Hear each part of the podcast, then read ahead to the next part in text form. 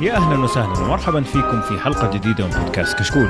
كشكول بودكاست حواري خفيف بعينه الرسمية يغطي أهم الأحداث الأسبوعية للأفلام والمسلسلات الأجنبية، الأنمي، ألعاب الفيديو جيمز، وكذلك الأخبار التقنية. حلقتنا اليوم حلقة أفلام. في البداية تكلمنا عن أخبار متفرقة، بعدين تكلمنا عن فيلم شندلر ليست، بعد كذا تكلمنا عن فيلم تو نازل بلوري اللي هو First Reformed. بس قبل ما أبدأ بالحلقة خلينا أعرف الشباب موجودين معايا اليوم في الحلقة الخفيفة اللطيفة هذه. معايا خالد زرعوني، أهلا وسهلا. يا أهلا وسهلا. أهلا فيك، أهلا بأهل الإمارات. ومعايا عبدالله العشوان، أهلا وسهلا. هلا وسهلا. هلا والله أبو عمر. هلا فيك. ومحمد دوسري، يا أهلا بالحباب. أهلا فيك. تعرف اليوم قاعد أفكر يا أخي بودكاست كشكول أفلام، واحد من الأسباب أنه هو رهيب أعتقد. شرح هذا معليش بس خليك معي. إننا يعني جايين من مختلف أنحاء جزيرة المعمورة، شفت كيف؟ عندنا في الشرقية محمد، وخالد زرعوني في الإمارات، عبد الله العشوان عندنا من قصيم، عندنا عمرو جاي من هو ساكن في الرياض بس يعني لهجته مرة جداوية بزيادة، وفي عندنا خالد عسيري لما رجعنا من السلام إن شاء الله من الجنوب. فوالله عندنا يعني تعرف إيش إنكلوجن رايدر إيش هو ذاك؟ يعني إحنا سبقنا هوليوود فيها. أوكي. فأعتقد هذا واحد من الأسباب إنه كشكول أفلام أحسن كشكول، وما حد يقدر يقول لي في أي كشكول أحسن من كشكول أفلام. معليش للمستمعين الكرام اللي يحبوا الأقسام الثانية، قسما أحسن. فغير طبعا إنكم فلة يعني صراحة هذا الشيء. إيه طبعا ما يحتاج. لا والله أبو عمر في نقطة بعد أنت لا تنساها، أنا لاحظتها يوم سجلنا أبجريد. يا أخي ما شاء الله أنت لما تكون موجود يا أخي تعطينا بيس، يعني كذا تعطيه كذا وزنية للتسجيل. فلما ما كنت موجود في أبجريد أحس إن كلنا في طبقة واحدة، بينما أنت لما تيجي كذا في تسجيل تعرف اللي الطبقة التحتية هذا اللي تتبين. إيه هذا.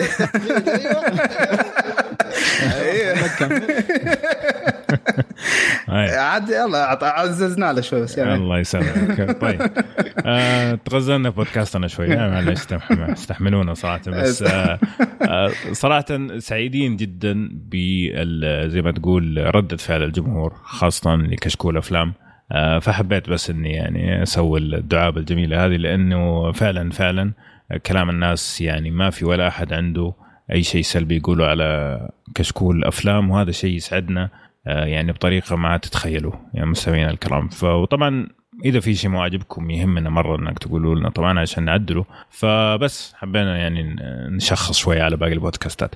طيب خلونا ندخل أخبار اليوم على طول. اليوم حلقتنا خفيفة لطيفة يعني صراحة ما في ذاك الشيء الكثير، لكن في كم خبر كذا يستحق النقاش. فعندنا يقول لك خليني أبدأ معك يا لا خالد زرعوني، أنت خبرك كئيب. خليني أبدأ معك يا عبد الله عشوان. شوية كمان أبدأ كابل. طيب يقول لك أنه فيلم كابتن مارفل اللي راح ينزل في بداية 2019. كابتن ماجد؟ لا كابتن مارفل، أنا كابتن ماجد. أوكي. طيب يقول لك أنه الفيلم ما راح يكون على المتوقع، أنه حيتكلم عن الأوريجينال ستوري الكابتن مارفل اللي هو البداية. أي نعم، ما راح يتكلم لك عن كيف حصلت على السوبر هيروز حقتها أو شيء، لا بالعكس الفيلم راح يبدأ بعد ما نشوفها، يمكن يعني تخطت المرحلة البداية هذه، وحتى ممكن أنه يمكن هذا يعتبر حرف الأحداث، ولكن يعني حيكون الفيلم تخطى المرحلة هذه كثير. فأنا أشوفها صراحة الخطوة هذه من مارفل ما هي أول مرة يسوونها، يعني سووها بعد سبايدر مان، مع أنه مختلفة مرة. يعني سبايدر مان ما في أحد ما يعرف كيف قصته، يعني أصلاً حتى ما تبغى ذاك التعقيد، يعني مرة أيوة. الرجال انقرص من عنكبوت، عرفت؟ عنكبوت.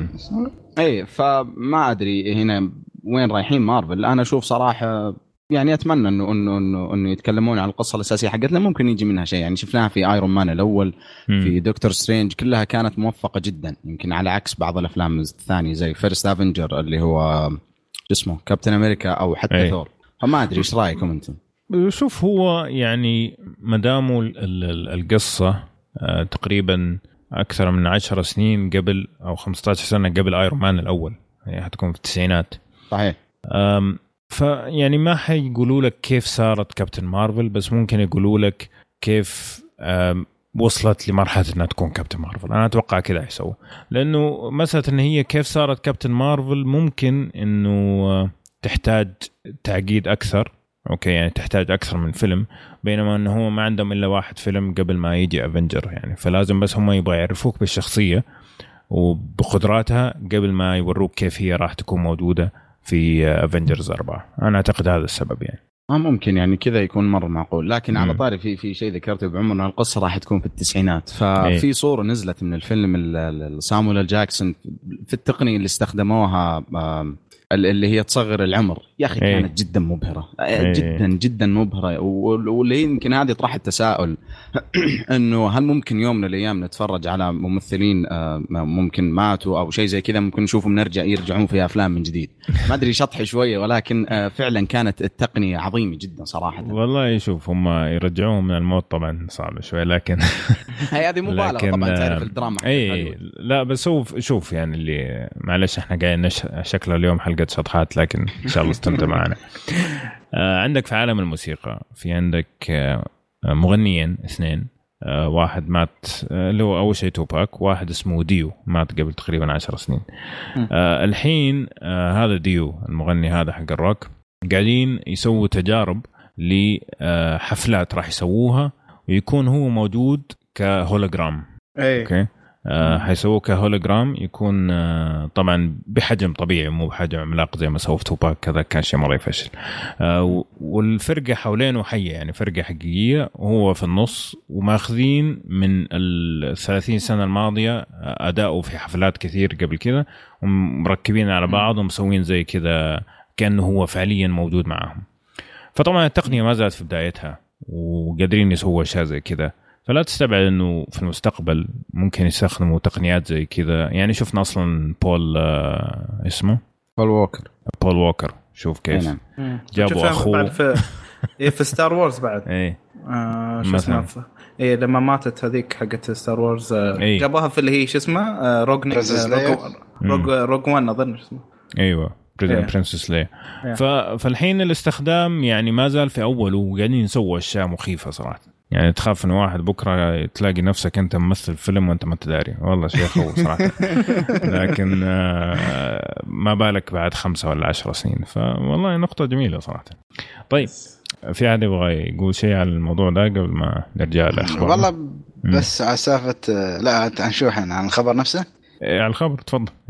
إنه لا يا أخي، عسافة خبر إنه مش بتكون، ما بتكون قصة أساسية أو قصة الأصلية لكابتن مارفل. أحس شوية فيها مش غلط، بس بوجهة نظري يعني شيء صعب يعني. أنا مثل ما قال عبد الله، ايرون مان، سبايدر مان، هالشخصيات المعروفة كل حد يعرف القصة مالتها، بس كابتن مارفل من يعرف يعني غير اللي يقرون كوميك وبعض الناس مثل ما يقول لك المطلعين يعني اللي شوي يقرون عن هالشخصيات الخارقة. فأحس أتمنى على الأقل لو مش 10 دقائق يعطون مثل لمحات شوية فلاش باك على الأقل عشان الناس تعرف. عرفت؟ بس شوف يعني بلاك بانثر ترى ما كان قصة أورجن لو تلاحظ، بس بلاك بانثر يا أبو عمر ترى كان في سيفل وور، كابتن أمريكا سيفل وور كان فيه بس كم مشهد كذا.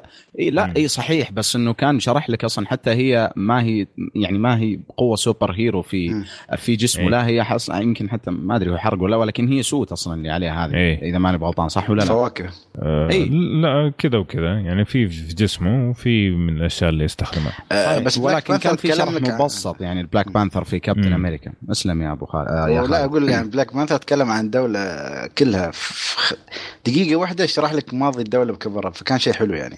أنا بقى يعني على الأقل الكابتن مارفل يعطونا لمحة عن قصتها، عن حياتها شو كانت قبل. أكيد لا أكيد حتكون في يعني بتفهم هي. أنا أعتقد الفيلم هذا كله عشان تعرف مين كابتن مارفل وتتعمق معها، فمستحيل إنه يجيب لك والله هي جاية تسوي ميشن وتمشي. أكيد حيكون يعني حتى لو ما كان مثلا كيف بدأت، حتكون قصة أنت ترتبط بالشخصية. أعتقد هذا اللي يبغوه بالضبط. فما أدري، أعتقد مو وقت صحيح أنك تسوي أورجن، خاصة أنه أنت دحين اللي تبغى تفهمه إيش علاقة سامويل جاكسون اللي هو اسمه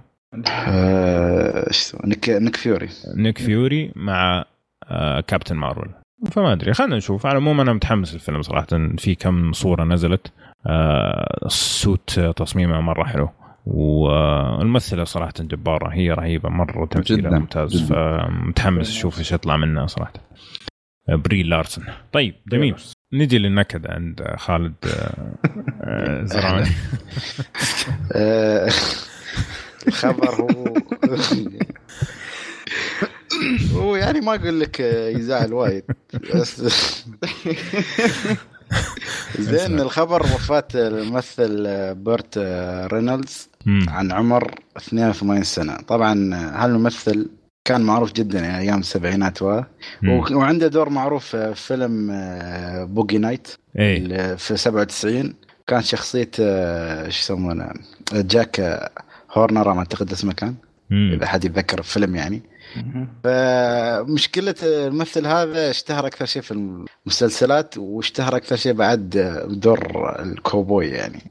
يعني مش كوبوي اللي يسمونهم, شو يسمونهم الجنوبيين هذه الويسترن. أيوة يعني مو بالويسترن, هو الكوبوي نفسه, بس إنه في هالعصر يعني في السبعينات, وهذا جوه كان يعني اللي كان معروف فيه. ومشكلته في الأفلام ما كان عنده إلا مثلا ترشيح واحد للجولدن جلوب, و لا منطقة ترشيح واحد في الأوسكار, وخذ جولدن جلوب.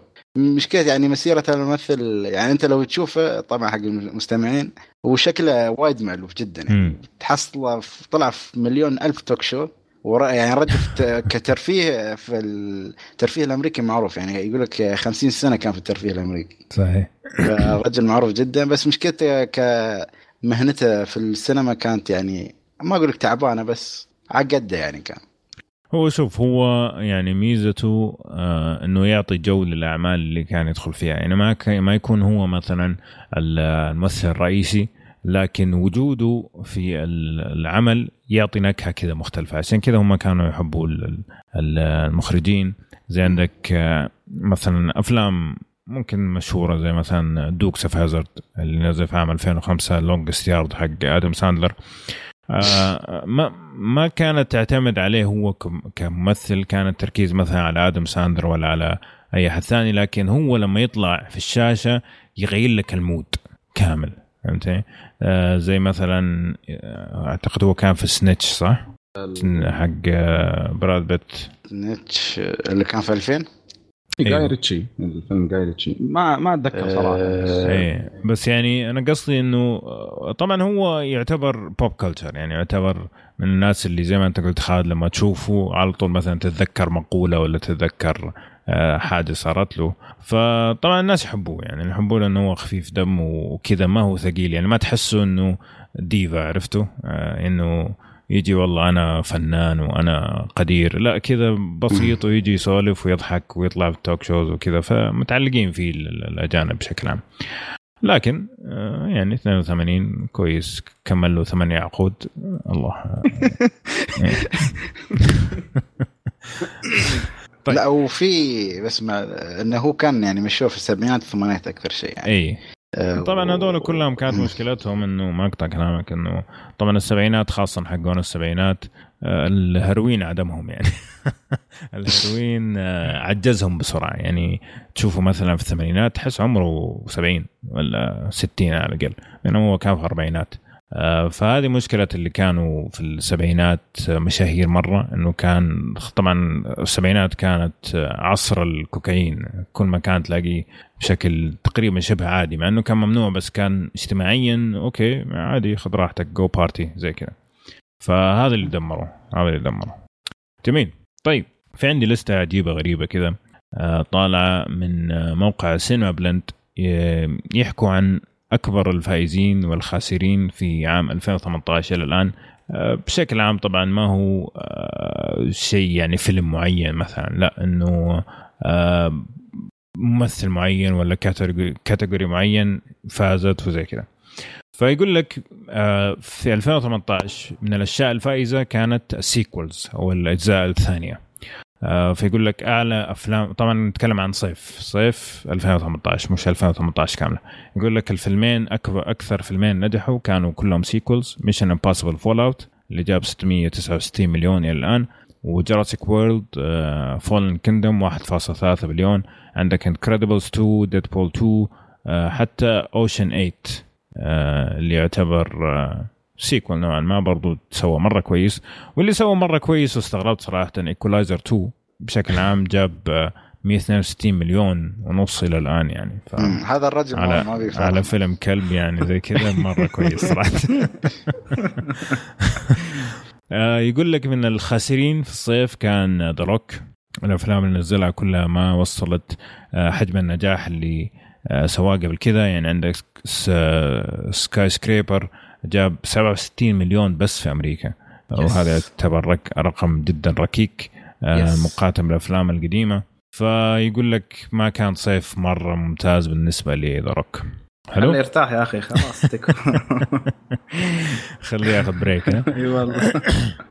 عندك من الفائزين يقول لك ديزني يقول لك جابت كمية فلوس في الصيف تستهبل. يقول لك مدخولها في الصيف عدى 3.5 بليون دولار. طبعا ما بنتكلم عن لا افنجر ولا اي شيء، ما في ولا فيلم سوبر هيرو نزل في الصيف.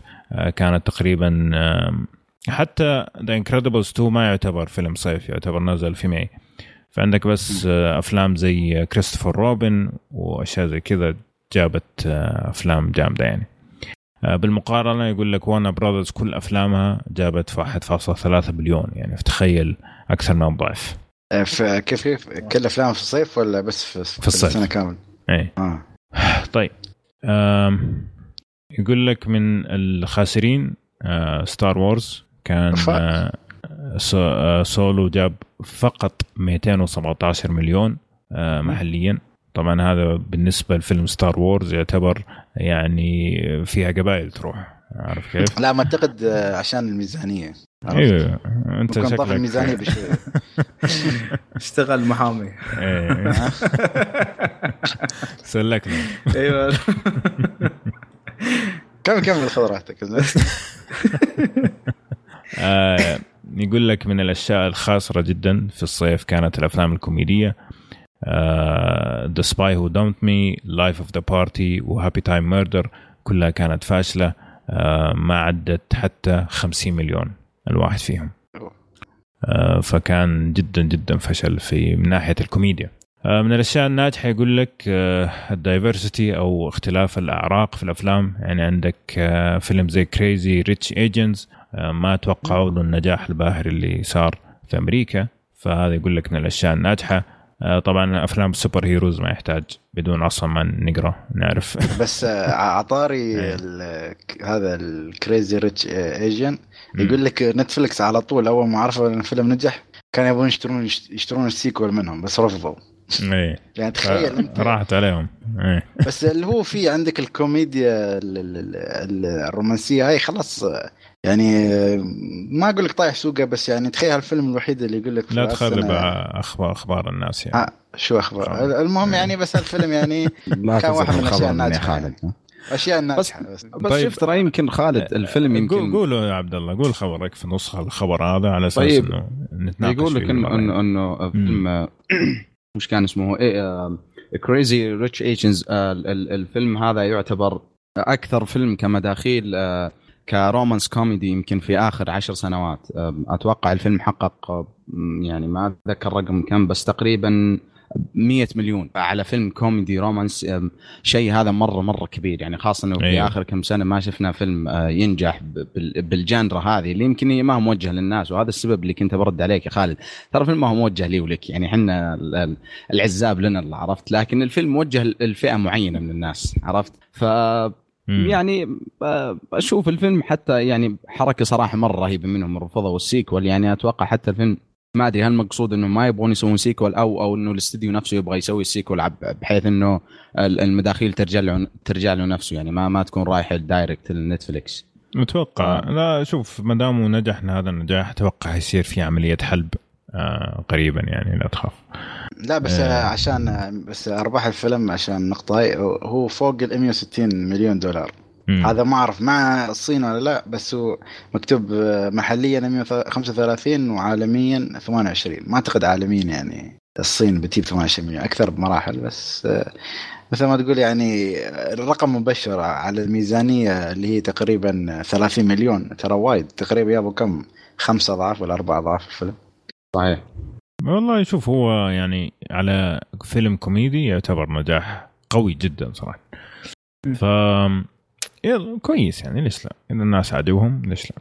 بس شوف والله في واحد يعني رد على المقالة هذه وكلامه منطقي، يعني هو يقول لي يعني دروك ممكن يعتبر خاسر إذا تبغى تقارنه مثلا بالسنة الماضية واللي قبلها، ولكن فعليا مثلا عندك فيلم الأول هذا اللي قلناه سكاي اسمه سكاي سكريبر أيوه بس راح أظن طبعا إيه ميزانيته 125 مليون هو جاب 300 مليون بشكل عام في العالم، فيقول لك ما يعتبر يعني كارثة. فيلم الثاني إيش كان؟ رامبج أيوة كانت ميزانيته 120 وجاب 500 مليون إلا شوي. أوكي طبعا أقل من أرقامه في الصياف السابقة، لكن تعتبر برضو يعني الرجال دخل 800 مليون فيلمين، هذا ما هو فشل أبدا صراحة. طبعا هذه اللستة في النهاية عبارة عن آراء، ما هي يعني زي ما تقول فاكتس أو حقائق، إلا مثلا زي ما تقول الكوميديا إنه فعلا كانت مرة ضعيفة، والكوميديا بشكل عام الأفلام قاعدة تموت لأنه صارت النكت نفس الشيء، وصار ما يهتموا في القصة، وصار الكوميديا نوعا ما رخيصة. والله ودي أسوي كذا مقطع ما أدري في البودكاست ولا إيش نقول ليش الأفلام الكوميدية صارت معفنة صراحة، نبغى لنا كذا نتكلم عن البيور اللي هي كوميدية بشكل تام يعني مش أيوة. حتى الرومانتك كوميدي يقول يعني ها برضو يعني شوف هذا يعتبر فيلم متوسط الجودة مقارنة بالمقاييس حق زمان وأبهر الناس. فيقول لك يعني إن الوضع مرة سيء، شايف كيف؟ المهم السينما كلها أصلا رايحة إلى القمامة، فأتمنى بس ما يتأثر بودكاست كشكول أفلام. نسكر بعد سنة شكلنا. طيب حمد على سيرة السيكوز برضو عندك Incredibles 2 إيش سالفة؟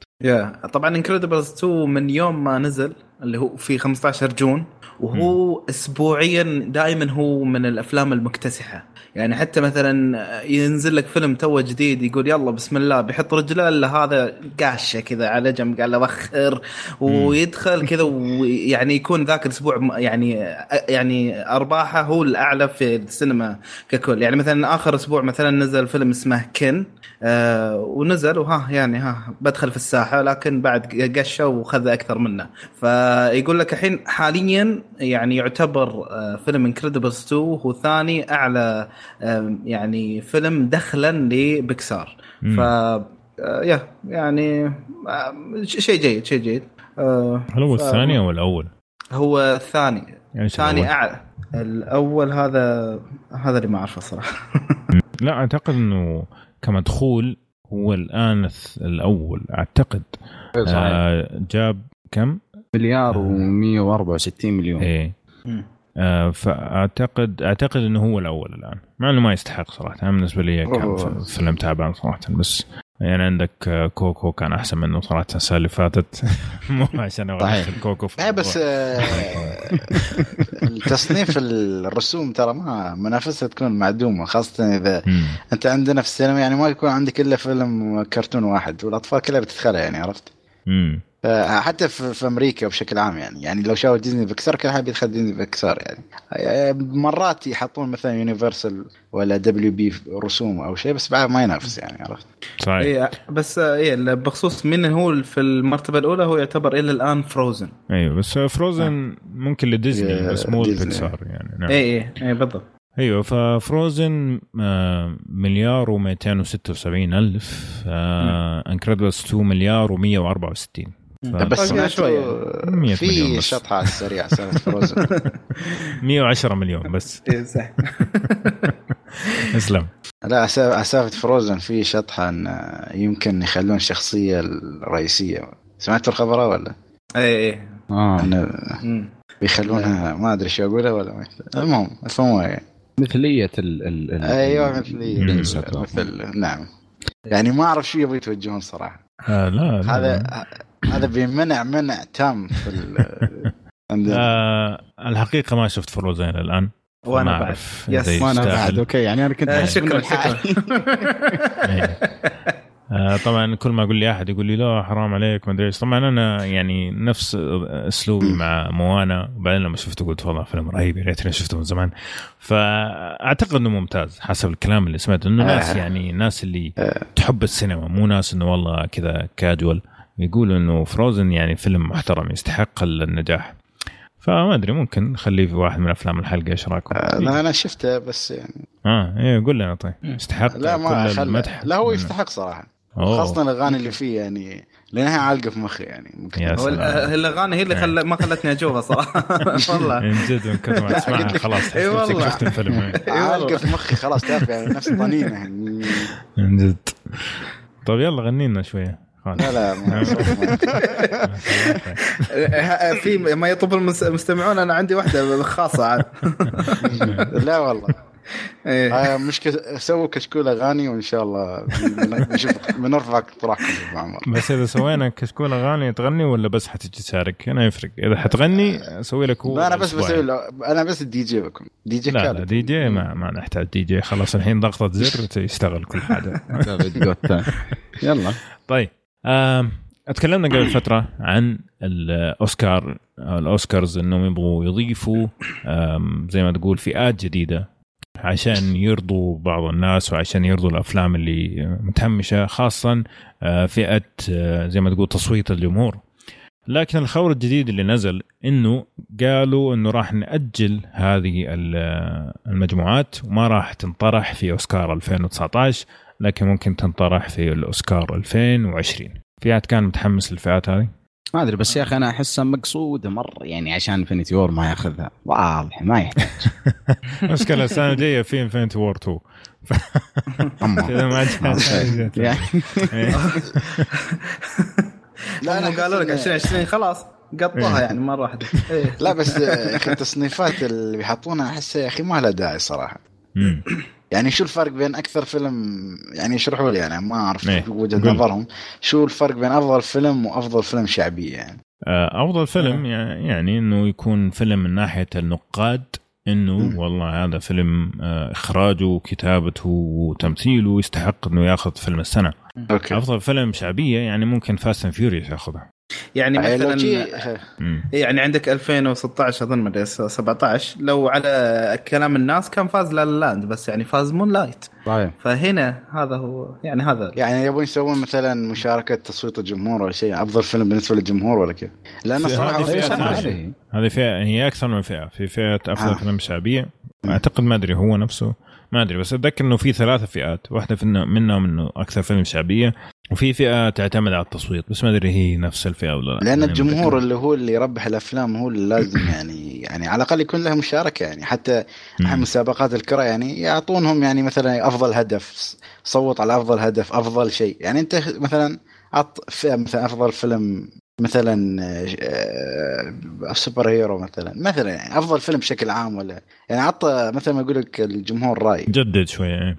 وحتى في يا اخي انه الفئات هذه ما ادري اذا قلنا الكلام هذا ولا ما اتذكر صراحه، لكن طبعا احنا قلنا انه الاوسكار حق السنه هذه كان اسوا اوسكار مشاهده في تاريخ الاوسكارز كلها من ناحيه عدد المشاهدين، كان جدا ضعيف.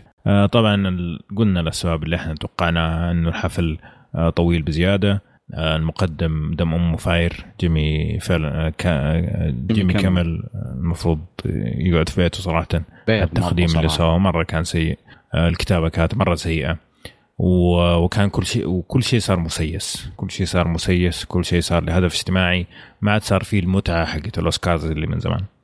فانا اعتقد انه هذه الفئه عشان يحمسوا الناس انه يروحوا صوتوا وتعالوا شوفوا فاز الفيلم اللي انت تبغوه ولا لا، فهمتني كيف؟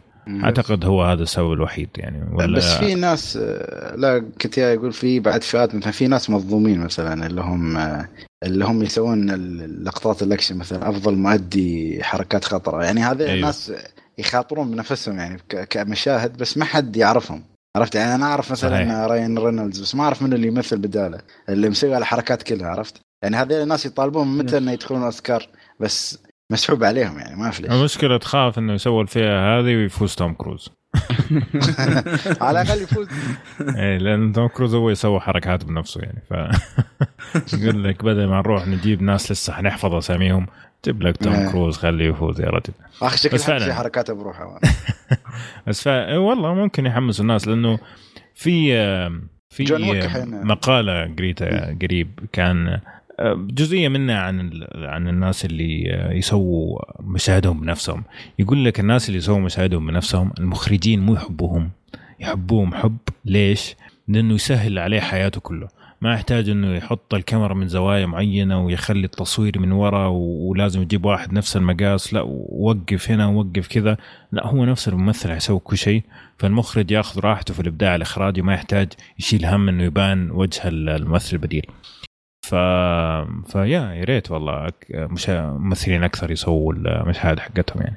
إذا بس في عندك كيانو ريفز بعد عطاري، في عندك فيلم جون ويك 6 شهور يتدرب بس عشان على حركات قتالية، وهو معتقد عنده أحزمة حتى في بعض أساليب القتال والرمي بالأسلحة. يعني الرجال متمرس في الأكشن يعني، فهو الرجال متعب نفسه، عرفت؟ أيوه. عكس بعض الممثلين ثانيين. صحيح. طيب فما راح نشوفها السنة هذه، راح نشوفها السنة الجاية طبعا. ما أتوقع هم يبغوا يحطوها مع خطة 2020 حقتنا فيحتكوا شوي. طيب خالد هلا أخبارك اليوم كلها تجيب الكعبة يا رجل، إيش هذا؟ ليش؟ لا الخبر خلاص تعودنا عليه. أعطيني الخبر الثاني. طيب يقول لك طبعا يعني بعد رجوع بعض الأفلام المرعبة اللي كانت كلاسيكية مثل هالوين، والحين بعد عندك ذا بريديتور. الفيلم تقريبا كان بينزل بس استوى حدث غريب، طلع أن في ممثل مع الكاست اللي كان موجود في الفيلم الأصلي اللي هو يعني اللي كان بينزل في السينما، طلع أنه هو أصلا شو يسمونه السكس أوفندر اللي هو معتدي جنسي ولا شيء، بس ما حد كان يعرف. زين. بعدين جت الممثلة هي أوليفيا مان اللي مثلت فيلم إكس مان، مشكلة عاد تعال طلع. المهم أوليفيا مان هاي الممثلة سعت إنه تطلع هذا الممثل برا على الفيلم، لأن هذا الرجل يعني متهم بكم اتهام في 2010-2011، ويقول لك الاستوديو علق على هالشيء، يقول لك نحن أصلا ما كنا نعرف أن هذا الممثل أصلا عنده هالاتهامات، ونحن نعتذر وهالأشياء، وما كنا مشيكين على الباك جراوند ماله أو خلفيته على هالتهم. وطلع كلام أن أصلا هالممثل اللي هو اسمه ستيفن وايلدر طلع ربيع المخرج أصلا، بس بهم قلت كتموا على السر لما أوليفيا طلعت وفضحتهم يعني، أو فضحت هالشخص يعني. شوفوا شطحة شوية بس يا أخي أوليفيا من هذه يا أخي توفق التوفيق مو طبيعي صراحة. هي كانت مقدمة في برنامج وكلب كان على جيم تريلرز موقع اسمه جيم تريلرز، في كذا مقاطع هبلة وكانت تطلع فيه. فجأة صارت تطلع في مسلسلات كأدوار بسيطة، يعني فجأة صارت تمثل في أفلام بلاك باستر، والحين صار كمان لها كلمة ما شاء الله. بالتوفيق يعني لها، ما نقول شيء. طبعا هي ما ممثلة ممتازة لكن تأدي يعني اللي تقدر عليه، بس حبيت أصلح صراحة. بس أنا أني أعرفها من أيام ما كانت تتولع طراطيع في شعرها والشاغبية زي كذا ماضيها الأسود يعني. لا بس هي كانت تبغي يعني على الأقل يقطعون لقطات هالرجال، لأنه كان ليش يقول لك واحد من الأسباب لأنه كان عنده لقطة تجمعهم مع بعض، فكانت تبغى تقص هاللقطة قبل ما يعرضونها في السينما. أيوة عرفت، فهاي واحدة من الأسباب يعني، والأشياء ما بتنتهي. نعم. إيه قصة. طيب أصلاً هو ما أتوقع أنه يطلع فيلم كويس، فكذا حيصير أسوأ يعني، لكن نشوف. طيب محمد، على سيرة أفلام الرعب، سلسلتك المفضلة إيش الأخبار فيها؟ سلسلة المفضلة جابت العيد الله يسلمك بفيلم دنان. هو جابت العيد عندي طبعاً، بس يعني هي في البوكس أوفيس تعتبر يعني إلى الآن العيد ناجحة يعني. حالياً في خميس واحد جابت أفضل يعني أرباح بالنسبة للسلسلة يعني كخمسة أفلام، فالخمسة أفلام أو الأربعة يعني اللي قبلها كلهم جابوا تقريباً حول 3 أو 4 مليون في يوم الخميس اللي هو بداية الويكند أظن أو شيء زي كذا. بس مثلا هذا حصل 5.4 مليون، فيعتبر بالنسبة لهم كويس. وهذا أصلا يرجعني يمكن شوي للنقاش اللي احنا سويناه الأسبوع اللي راح عن العوالم السينمائية. يعني أنا أعتقد رغم أن النقاد طلعوا وخسفوا بالفيلم وأرقامه يعني وتقايمه كلها يعني شوي نازلة، لأن يعني شوف الناس راحت وهذا هو يعني أعتبر أنجح فيلم إلى الآن ربحا بالسلسلة، يعني أقصد كويكند فقط. فا يعني لكن فيلم يعني عبارة عن كتلة من القمامة. لا شوف الحقيقة قال اسمح لي خالد، صراحة أنا من زمان ما شفت دعايات أفلام زي الناس، لكن هو كان أحسن شيء شفته لما شفت The Equalizer 2. كان الدعاية حق الدنان صراحة أحسن من الفيلم حق Equalizer. الدعاية كانت يعني ممتازة، كانت يعني ما تعطيك تفاصيل كثير لكن أعطتك واحد مشهد مسوى بطريقة كذا الناس اللي في الصالة قاعد يصفقوا من جد. كان رهيب الدعاية، وبعدين من جد فجعني الحيوان. يعني كان مضبوط حتى أنا فجعت. فلو أنا ما أعرف إنه الأفلام دي كلبة كان والله تحمست رحت أشوفه. أنت تدري إن في كان لهم إعلان على اليوتيوب وشالوه. كانت فكرة الإعلان اللي أخبرك هذا اللي ما قبل المقطع لما يشتغل اللي أبو 5 ثواني يعني. إيه فكان الفكرة إن المقطع يشتغل لك إنه عادي وكذا، بعدين يصير كأنه في أحد قاعد يلعب في الصوت عندك، فقاعد ينقص الصوت عندك، وبعدين مرة واحدة هي تطلع في وجهك. فجاءوا هي الناس اشتكت عليهم وهذا وشال من اليوتيوب. تخيل تقعد تعلي الصوت بعدين فجأة تصرخ لك واحدة ولا شيء. لا بس أنت ماشي يعني الفيلم ها ترى كان عليه حملة تسويقية خرافية. يعني لو تشوف أنت، أنا شفت في فوكس سينما كان سوين حركة عم تغدى على الافتتاح أن يبون راهبات تحركهم في الصالة. يا أخي ما يمكن من فترة طويلة ما شفت سوي هالحركات، إن حتى يوم تشتري بابكون عادي واحد يخوفك من وراك. شو السالفة يا جماعة؟ يعني واحد يدخلون جو الفيلم قبل ما تدخل الفيلم. احنا في قاعات الاي ماكس في يوم نزول الفيلم جابوا يعني كذا راهبات وكذا وحطوهم عند الابواب، هم اللي اشبه باللي ياخذون التيكت او شيء زي كذا. فكانت حركة جميلة يعني. انا طبعا ما حضرتها وقت الافتتاح بس يعني شفت الناس صوروا يعني، فكان شيء جميل. هو الفيلم دقيقة لازم افضفض ما اقدر. بس قبل من ساعة ماسك نفسي يا اخي ما يصير. لا بس دقيقة خلني معلومة قبل ما تبدأ. شوف الفيلم ميزانيته 22 مليون دولار، اوكي، وياب كامل كعالميا ومحليا 133 مليون دولار. واو. يعني انت كيف ما تبغى يستانسون يفرحون يطيرون من الفرحه. انت تدري ذا كونجرينج على مدى نزوله 300 مليون، فهذا تو نازل ما صار الاسبوعين و 25% زياده. ايه فمره كويس. هو فعليا انت الحين لما تدخل فيلم اشبه بذنان هو يعتبر بريكول، تتوقع ايش؟ انك تعرف شخصيه ذنان، لكن انت تدخلت وطلعت ما تدري شو سالفه ذنان للحين. يعني هذا يعني أثبت لي أن قيمة هذا البريكول بالنسبة لي 0% فعليا يعني. وخاصة السيناريو الزفت هذا اللي تعرف اللي تحسهم كذا يعني الأوراق كذا خبطت في بعض وضيعوا أي صفحة أول ولا هذا، بعدين قلت يلا خلاص خلنا ننفذ. هذا اللي حسيته بالفيلم مرة شيء يقر. بس أنه مو هذا موضوعنا فنفصل خضراتك ليش ما لا خلها أنا أخبارك تنكد كفاية بس. طيب آخر خبر جاء كذا إيش اسمه مفاجأة رمى محمد واضح في ال بين الأخبار، فأقول محمد اسمح لك المرة هذه المرة ممنوع تضيف كذا مباغتة.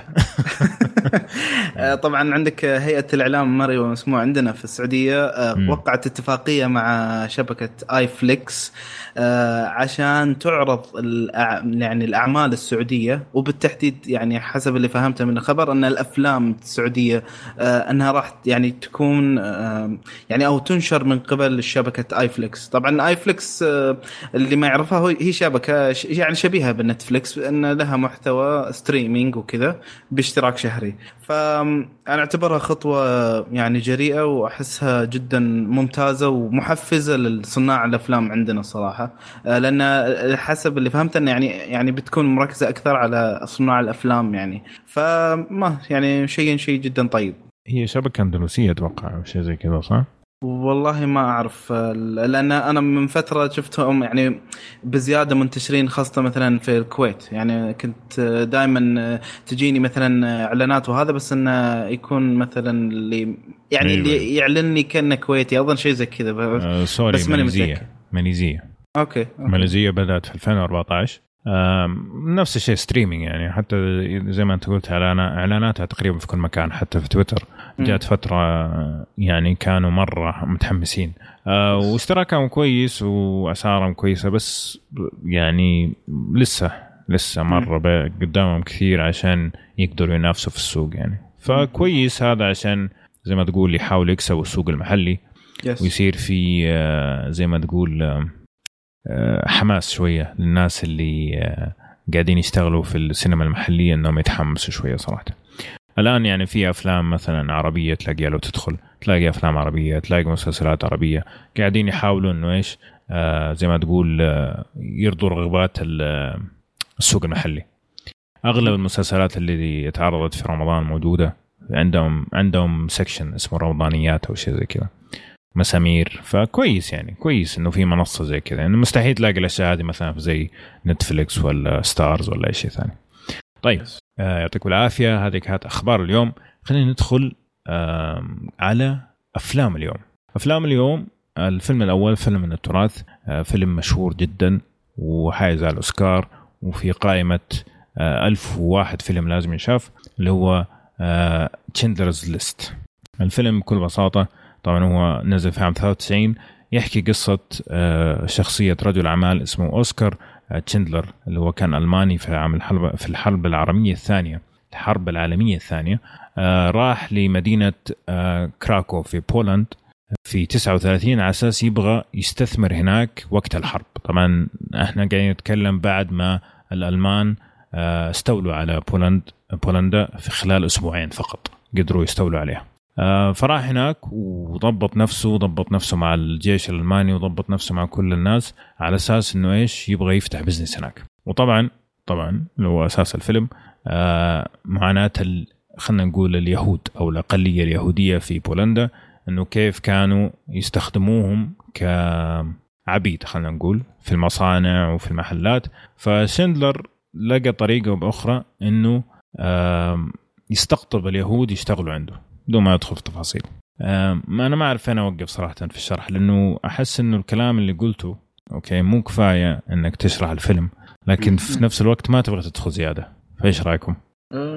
لا صح، بس يعني لو كملت ما أعتقد مش في حرق، يعني هو قصة كلها على تلعب لك في الأحداث والمشاعر والأشياء، يعني أنت جنرال تكلمت بشكل عام جدا. أيوة. يعني فخلنا نقول مثلا إنه أوسكار بعد ما دخل في مود البزنس مان دخل مود ثاني اللي هو في مود الإنسانية، ونشوف كيف صراعه في الفيلم هذا بين شخص يبغى يكسب فلوس وبين شخص يبغى يسوي أعمال إنسانية. حلو؟ إيش رأيكم بس؟ ضبط الوضع.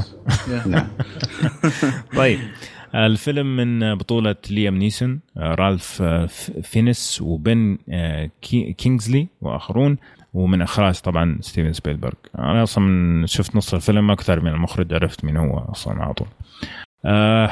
في الفيلم في عده جزئيات، طبعا في جزء اللي هو الاضطهاد الديني اللي صار اليهود، في جزئيه الحرب الالمانيه، في جزئيه زي ما تقول انه هل ممكن شخص واحد يسوي تاثير ولا لا. فمحمد وسوري عبد الله قل لي ايش رايك في الفيلم بشكل عام. أول شيء أنا ما شفت الفيلم حقيقة للأسف، يعني لا دقيقة لا أنا شفت الفيلم الثاني. أوكي المشكلة للأسف إني اخترت أتفرج على هذاك يعني على هذا، لكن أتذكر إني شايف الفيلم قديم مرة يعني، بس إيه؟ اللي أتذكر إنه ليام نيسون رهيب والفيلم حلو، بس يعني تقدرون تقولون يا شباب يعطيك العافية. شكرا. تكلمت عن التمثيل والإخراج يعني كان صراحة خلاص نقفل الحلقة من كثر ما كان عميق النقاش. تسلسلك انسياب يا عبد الله، الله يطلع. نعم ما شاء الله شباب تعملون شيء. شفت أقول لكم أعضاء كشكول ما في زي يوم كشكول أفلام وضحت الصور. طيب الفيلم طبعا نسيت أقول إنه ماخذ تقييم 93% في ميتا كريتكس و8.9 في IMDb. طول الفيلم 3 ساعات وربع، هذه نقطة مرة مهمة لما نجي نتكلم عن الفيلم. فمحمد قل لي إيش رأيك في الفيلم بشكل عام؟ طيب يا طويل العمر, طبعا يعني اللي راح تشوفه في الفيلم يعني قسوة الحرب, بتشوف وجهين بالمعركة, الجانب الأضعف المضطهد اللي يحاول يبحث عن البقاء, والجانب الأقوى اللي يحاول يستغل كل الفرص عشان يكون أقوى. وهذا فعليا اللي شفناه في الفيلم يعني من خلال عدة أشخاص. يعني شفنا شاندلر بشخصيته المتناقضة يحاول يعني استغلال يعني وضع الحرب عشان يستفيد كرجل أعمال, ويعني جاءنا بعد من الجهة الثانية اللي هو القائد أمون اللي فرض قوته من خلال دب الخوف والسلطة على الضعفاء يعني من اليهود. هذا كله طبعا حط في بالك ان احنا شفناه في 3 ساعات, كانت فعلا ثقيلة ملحمية أبدع في إخراجها ستيفن سبيلبرغ. شخصيا صراحة الفيلم عجبني كثير, وأنا يعني أعتبره من الأفلام الأسطورية, تجربة سينمائية متميزة, خاصة يعني يعني فيلم أبيض وأسود, مع أنه ترى مو قديم, بس يعني تم تصويره بهذا الشكل لأسباب أنه يعني يبي يوصل لك إحساس ذيك الحقبة. أن يعني الحين لما تجي أنت ترجع مثلا تبي تشوف أي شيء يخص الحرب العالمية في ذاك الوقت راح أشوفه بالأبيض والأسود, فهو هذا اللي يعني عشان كذا اختاروا أصلا أنه يكون أبيض أسود. هذه يمكن 3 مرة أشوف فيها الفيلم, ولا زال ما أدري ليش يبهرني يعني بكثير مواطن. يعني راح نتكلم عنها أكثر لاحقا في الإخراج وغيرها. ممكن أعتبر على الفيلم هو طوله, يعني أنا صحيح قلت أنها 3 ساعات ثقيلة وملحمية, لكن تحس على محتواه يعني أشوفها كثيرة, يعني ممكن 2.5 ساعة ممكن يعني تقدر تقول أنها تخلي الفيلم بيرفكت, لأن في مع طول الفيلم هذا صارت في بعض الأشياء تكررت يعني أكثر من مرة, يعني عادوها سواء لقطات أو غيرها. يعني جميل. خالد شوف, بس عندي سؤال حق عبد الله زيخي, هو نفس ستيفن سبيلبرغ ونفس اللي أخرج بعد فيلم سيفينج برايفت راين, صح؟ صحيح نعم صحيح. زين, بس ليش يعني استخدم هذا الثيم الأبيض أسود في الفيلم وما استخدمه في الفيلم؟ معنا الاثنين تقريبا نفس الحقبة ولا؟ صحيح. بس طبعا أنا أعتقد يعني هو واحد من الأسباب اللي هو استخدم الأبيض أسود لي عشان يدخلك جو الحقبة زي ما قال محمد, لكن في نفس الوقت عشان يعطيك كآبة الموقف. يعني ما يبغى يعطيك مثلا ألوان ممكن أنه أنت تغير مودك مثلا لما تشوف لون فاتح ولا لا, يبغاك أنت دائما داخل في مود العالم السوداوي, صح؟ أوكي. لدرجة وهذا من الأشياء اللي قريتها قبل كم يوم أنه ستيفن سبيلبرغ نفسه كان في نهاية كل يوم عمل يروح يتفرج على ساينفيلد عشان ما يدخل في كآبة. وجات فترة كان كلم روبن ويليامز عشان يجي يسوي ستاند اب شو للممثلين ولا الناس اللي بيشتغلوا عشان يعني زي ما تقول يفتح المود شوي. فأعتقد هذا السبب اللي اختار هذا عن هذا. هو أنا أعتقد أنها تميل أكثر لاختيار إيش نوعية البلوت, لأن البلوت عندنا إحنا 5 أنواع, إما لاف اللي هي الحب أو الانتقام أو تكون مغامرة أدفانشر, أو أنها تكون كويست أو اللي هي مهمة, أو أنها تكون كامينج أوف إيج. هذه بالعادة 5 بلوتس الكبيرة. إحنا هناك في سيفينج برايفت راين تعتبر أكثر بأنها كويست مهمة, أنها تعال روح سلم وما أدري إيش. هنا صايرة يعني مايلة أنها صايرة كأنها مايلة كامينج أوف إيج, أن يعني هذا الآدمي وصل لمرحلة أنه صار ينظر للأمور بشكل مختلف. ما يعني عموما أن يعني طريقة البلوت نفسها اللي ماشي عليها الفيلم أنا أعتبر أنها هي اللي ممكن محورته بهذا الشكل, غير أن نظرة ستيفن سبيلبرغ للأمر مختلفة.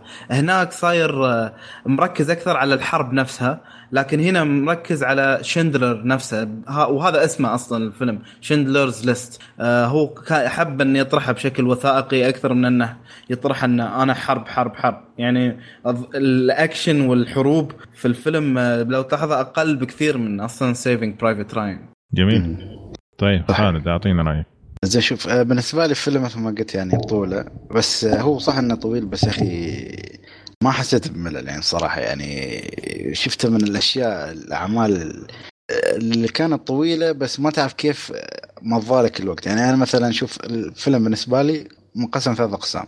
أول قسم كان الجزئية الأكبر من هذا القسم الأول, علاقة شندلر مع الحزب النازي ولا يعني ترتيب الضباط النازيين أو مع اليهود.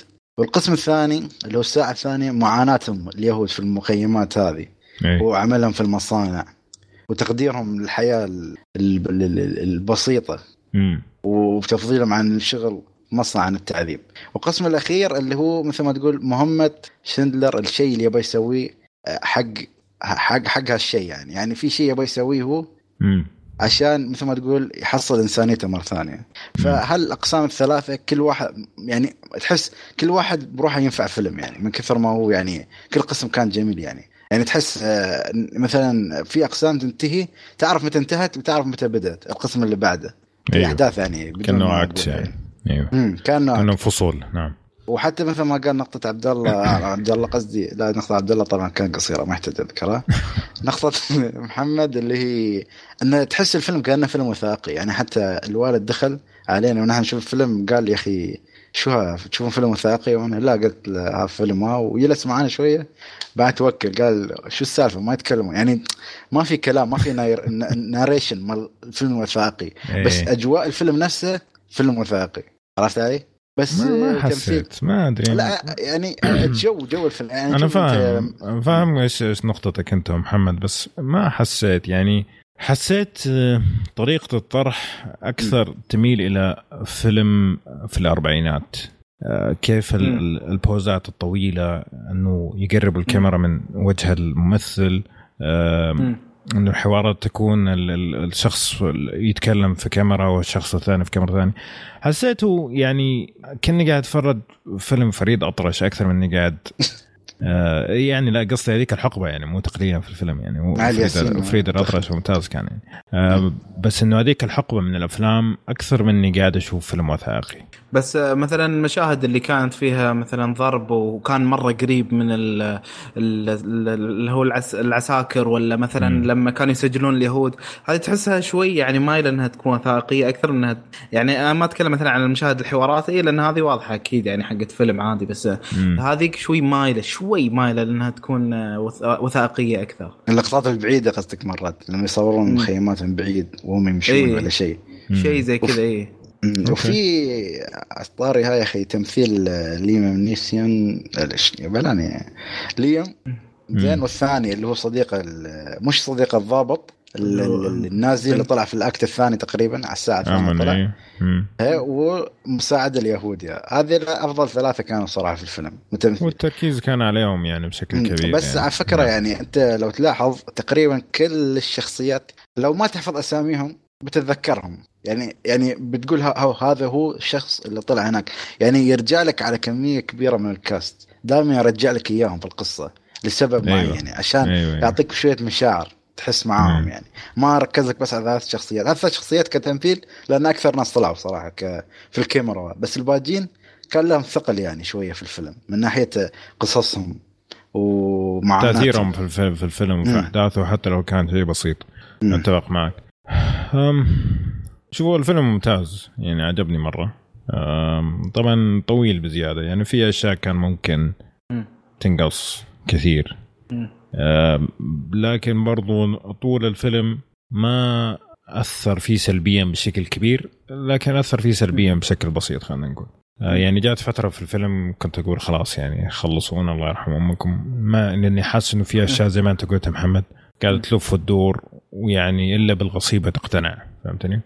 لكن اللي شوية حسيته رخيص في الفيلم مسألة إنه العالم أبيض وأسود، مو الألوان، العالم أبيض وأسود، يعني يا أنت هنا يا أنت هنا، يا أنت نازي يا أنت مضطهد.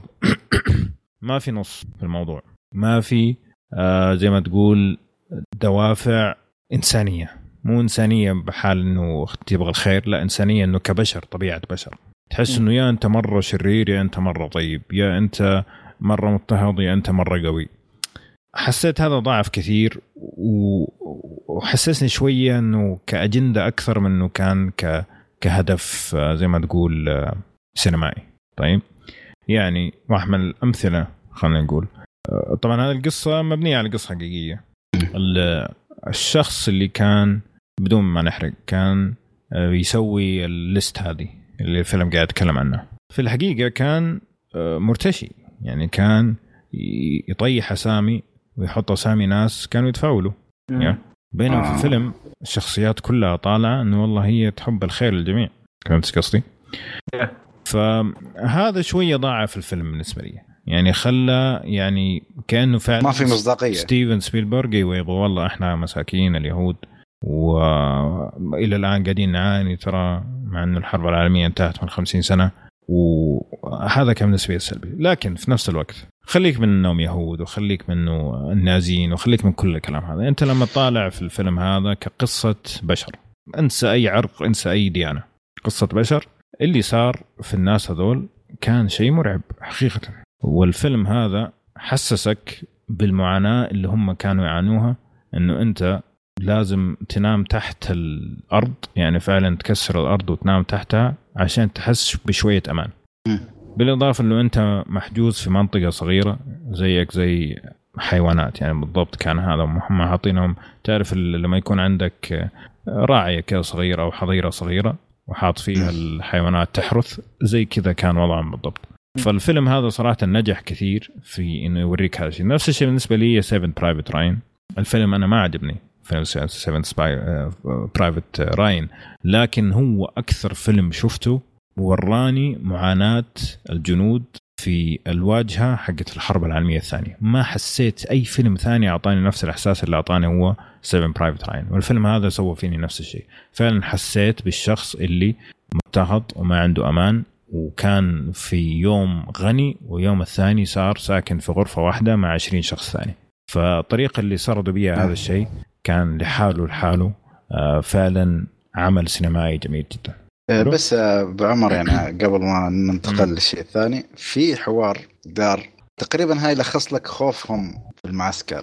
الحوار كان بين شندلر وخادمه، لو فهمت عليه. هل الحوار يلخص لك الرعب اللي كان فيها هاي الشخصية اليهودية الخادمة هاي بكلمات، يعني ما بقولها، لأن لو قلت يعني يعتبر شيء قوي يعني في الفيلم. يعني في أشياء ما يقدرون يسوونها، يعني في ليميتس عليهم، عرفت؟ أيوة. ما إذا فهمتوا عليه ولا لا؟ أيوة. يعني هالأشياء لازم يتبعونها وما يتبعونها. فهم لهالدرجة الخوف وصل عندهم أن الموت لي أي لحظة، ما في شيء. صحيح. طيب حلو. خلنا ندخل في التسلسل، نتكلم كيف كان التسلسل. طبعا زي ما قلنا الفيلم طويل، وخالد يعني لخص بطريقة جميلة، أنه تحس أنه الفيلم عبارة عن 3 فصول، كل فصل زي ما تقول ينسكب في الفصل اللي بعده ويكمل. فكيف كان تسلسل الأحداث بالنسبة لك يا محمد؟ طبعا الفيلم أنا بالنسبة لي يعني سلس، كان بالنسبة لي يعني رغم أنه طويل بس سلس. تدفق المعلومات كانت موزعة على طول الفيلم بشكل طيب. البناء والحبكة الدرامية كانت يعني اعتبرها جدا قوية. يعني ما عمرك بتشوف إطار واحد يحصل بالفيلم بس لأنه مفروض مثلا بناء على رغبة سيدي المخرج، لا يعني حصل لأنه بناء الشخصيات يعني أرادت هذا الشيء، سواء بالجانب اليهودي أو حتى النازي.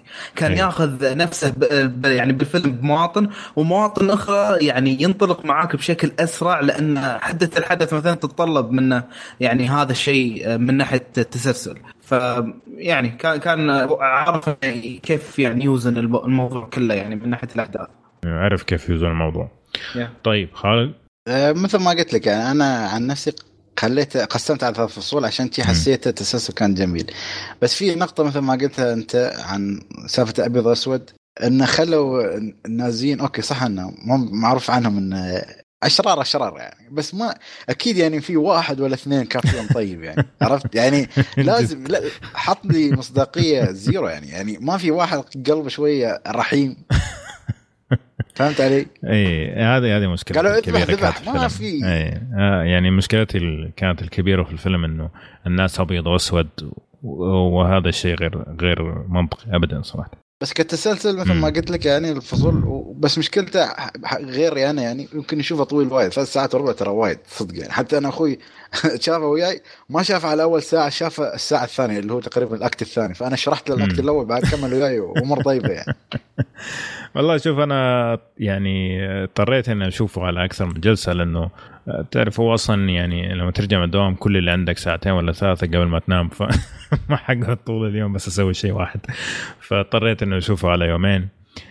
لكن يعني زي ما قال محمد يعني ما في شيء يأثر في الفيلم بشكل سلبي، لكن انا بالنسبه لي شفت فيه اشياء كان ممكن نستغني عنها، يعني في اشياء كان ممكن انها تنقص يعني ما كانت مرة ضرورية، ما كانت راح تأثر في الفيلم بشكل سلبي لو انشالت، وجودها ما يأثر شكل سلبي، لكن عدم وجودها ممكن يكون إيجابي أكثر.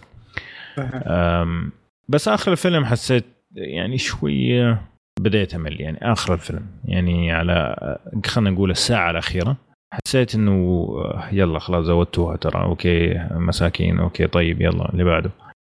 يعني في أشياء حسيت إنه في التسلسل صارت إلا بالقوة تقتنع، طيب يا ابني والله فهمت، لا لا شو أسمع مرة ثانية يا ابني خلاص، لا كمان 4 مرات طيب خلاص فممكن هذه كانت مشكلتي، لكن الكويس إنها جاية في فترة بسيطة في نهاية الفيلم، يعني أنت أوريدي خلاص استثمرت في الفيلم وقتك وتبغى تشوف إيش راح يصير، فلما يجي هذا المقطع ما راح يأثر فيك لدرجة إن والله تقول خلاص والله ما بتفرج، لا يعدي بعدين يرجع الفيلم بنفس الجودة مرة ثانية. طيب نجي للتمثيل، طبعا ليام نيسون معروف بتيكن أعتقد أشهر شيء سواه في حياته. أيوه لا أشهر شيء سواه في حياته، يعني أنت لما تقول لأي أحد ليام نيسون حيقول لك I will find you and I will الجملة المشهورة حقتها I will find you and I will kill you. أيوه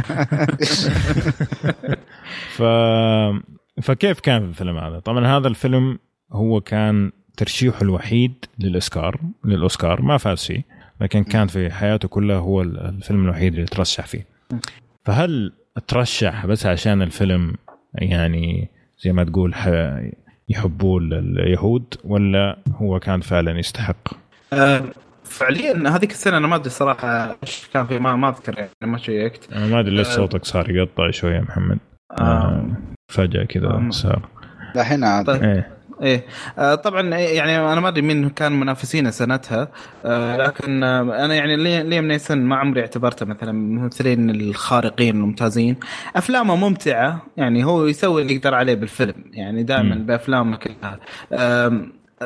بالنسبه لي قد يكون يعني هذا الفيلم من اكثر افلامه ابداعا، لان شخصيته فيها تطور نفسي كثير، وكان يعني طلب منه انه يعني بيقابل مواقف كثيره يبين فيها تطور هذا النفسي من اول فيلم، من ثقته وان انا متمكن بال يعني يعني يعني اتمكن من يعني مثلا الهام الكل من بفلوسي، لكن مع الوقت لاحظ ان لا يعني في اشياء ثانيه بعد لازم اركز عليها، حتى لو اني انا ناجح في مجالي لكن انا بعد في اشياء ثانيه لازم اركز فيها بحياتي.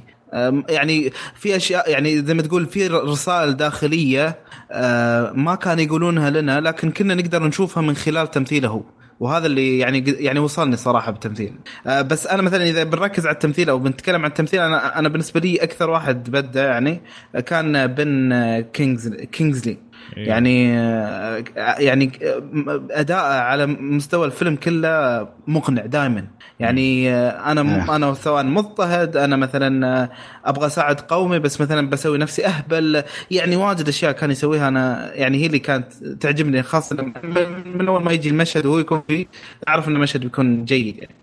بس ما توقعتها منه صراحة، لأنه أنا أتذكر أفلامه آخر 20 سنة وآخر 15 سنة كان هو كلب مرة صراحة تمثيله يعني.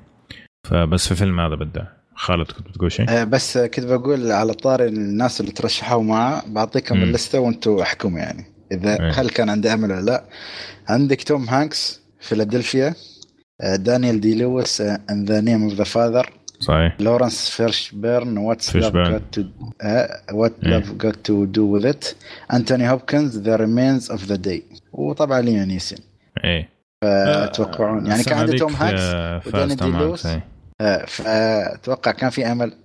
لا ما لا أمل، خلي يقشر بصل أحسن. توم هانكس في فيلادلفيا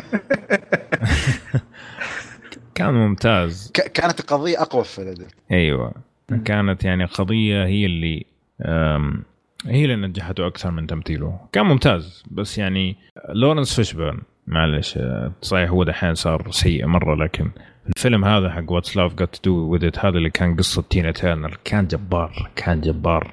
طبعا أنثوني هوبكنز ودانيال دي لويس ما يحتاج. على فكرة هذه السنة اللي أول مرة ليوناردو دي كابريو ترشح لأوسكار, كان في دور فيلم مساعد, في دور بطل مساعد فيلم واتس ايتينج جيلبرت كريب, فيلم كلب لكن هو كان ممتاز. طيب بالنسبة لي ليام نيسون صراحة أبهرني, يعني مو أقنعني أنه هو تعرف رجل الأعمال, يعني لو جاء قدامي وقال لي هات فلوسك استثمر لك هي أعطيه من كثر ما كان تمثيل مقنع.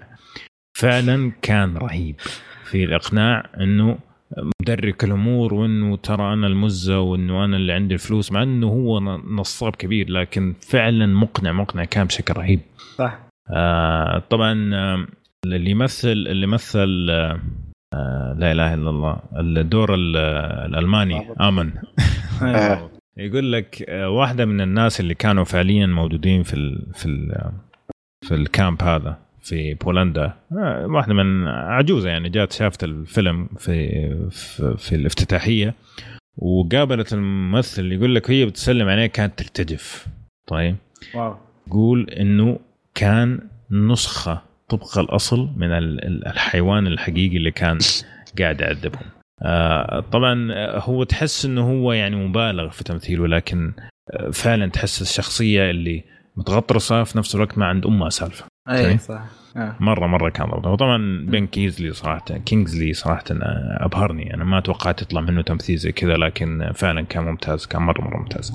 الباقيين كلهم يعني ما كان في أحد ضعيف, يعني حتى الكومبارس اللي كانوا يجوا أدوا دورهم بشكل أضاف للفيلم, حتى الأطفال كانوا مقنعين جدا. فأعتقد أنه الشخص اللي اختار الممثلين وستيفن سبيلبرغ نجحوا صراحة نجاح كبير ومبهر, أنهم يطلعوا كل الطاقة حقت الممثلين في الفيلم هذا. ولا في أحد كان ضعيف ما أتذكر. لا بالعكس زي ما قلت أنت, لا كلهم كانوا يعني ما شاء الله كان مستواهم جدا ممتاز صراحة. يا على فكرة ترى ستيفن سبيلبرغ ما كان يبغى ياخذ انه يخرج العمل, يعني يحاول يدور مخرجين ثانيين, يعني كان يدور راح لرومان بولانسكي, راح لفرانسيس فورد كوبلا. هذا العيب في رومان بولانسكي.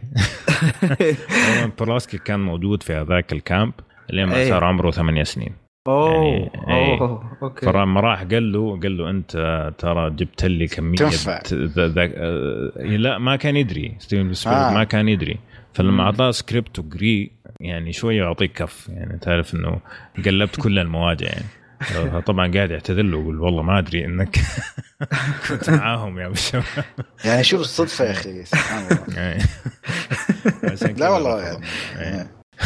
وبالأخير شوف هذا يعني كان يبي يهرب من العمل, وآخر شيء هو العمل اللي جاب له أول أوسكار يعني بيانستين. طيب لا أنا قصي على رومان إنه في النهاية برضو سوى فيلم عن المحرقة هذه. يس حلو. طيب الإخراج والصوتيات نيجي لستيفن سبيلبرغ المعلم الكبير. محمد لعبتك أنا تشوف أكثر شيء أنا عجبني صراحة باختيارات ستيفن سبيلبرغ, غير إنه اختار أبيض وأسود ولا مثلا الهاند هيلد, كان دائما يعطيك يعطيك دائما إحساس المصداقية أكثر وأكثر بالطريقة التصوير هذا اللي اختارها, واقعية تنفيذهم لمشاهد التعذيب والقتل, الطريقة المزعجة اللي كان يحطنا ويخنقنا كذا بين الجنود ويهتز بدرجة معينة وهو يمشي كذا, وبعدين يجيك مشاهد كذا يعني تقول متوازية معها بالرخاء لما تدخل كذا مكتب شاندلر ويعطيك وضعية اللي أنا قوي كذا بس بفلوسي وبحواراتي البسيطة هذه, حتى يعني هذا التباين كان يحتاج له إخراج عشان يخلي الفيلم متماسك. أيوة. يعني ما تحس أن فيلمين منفصلين, وهذا اللي يعني هنا بأبرز قوته صراحة يعني سبيلبرغ, أنه خلاه كله أشبه بطبقة واحدة لكن بتغير معين شوي. في أشياء كانت يعني كليشيه أو شوية مستهلكة, لكن في مشاهد كانت داعية بشكل جميل. يعني في واحد مشهد بدون حرق اللي كان في طلق نار في الليل, كان في عزف معزوف كده بيانو, وتشوف الشبابيك حقت المباني تنور على حسب الطلقة. هذا كمشهد تحفة. طبعا جون ويليامز الشخص اللي سوى الموسيقى اللي هو دائما يشتغل مع ستيفن سبيلبرغ برضو بدع صراحة في اختيار الموسيقى المشاهد. انا بشكل عام يعني شوف ستيفن سبيلبرغ ممكن الحين معفن يعني ما من زمان ما شفت له فيلم كذا قرني اخراجيا ما شفته حقيقه, لكن في التسعينات كان يعني ماسك السوق. تخيل انه سوى الفيلم هذا وسوى جراسيك بارك في نفس الوقت, يعني كان يخرج هذا ويخرج هذاك في نفس الوقت, مالتي تاسكينج. وجراسيك بارك كان نقله نوعيه في الاخراج وفي السي جي في وقتها, فكان مبهر وقتها لهن يعني اوكي. بس من الناس اللي فعلا زي ما تقول سوى اساسيات كثير جديده للاخراج السينمائي.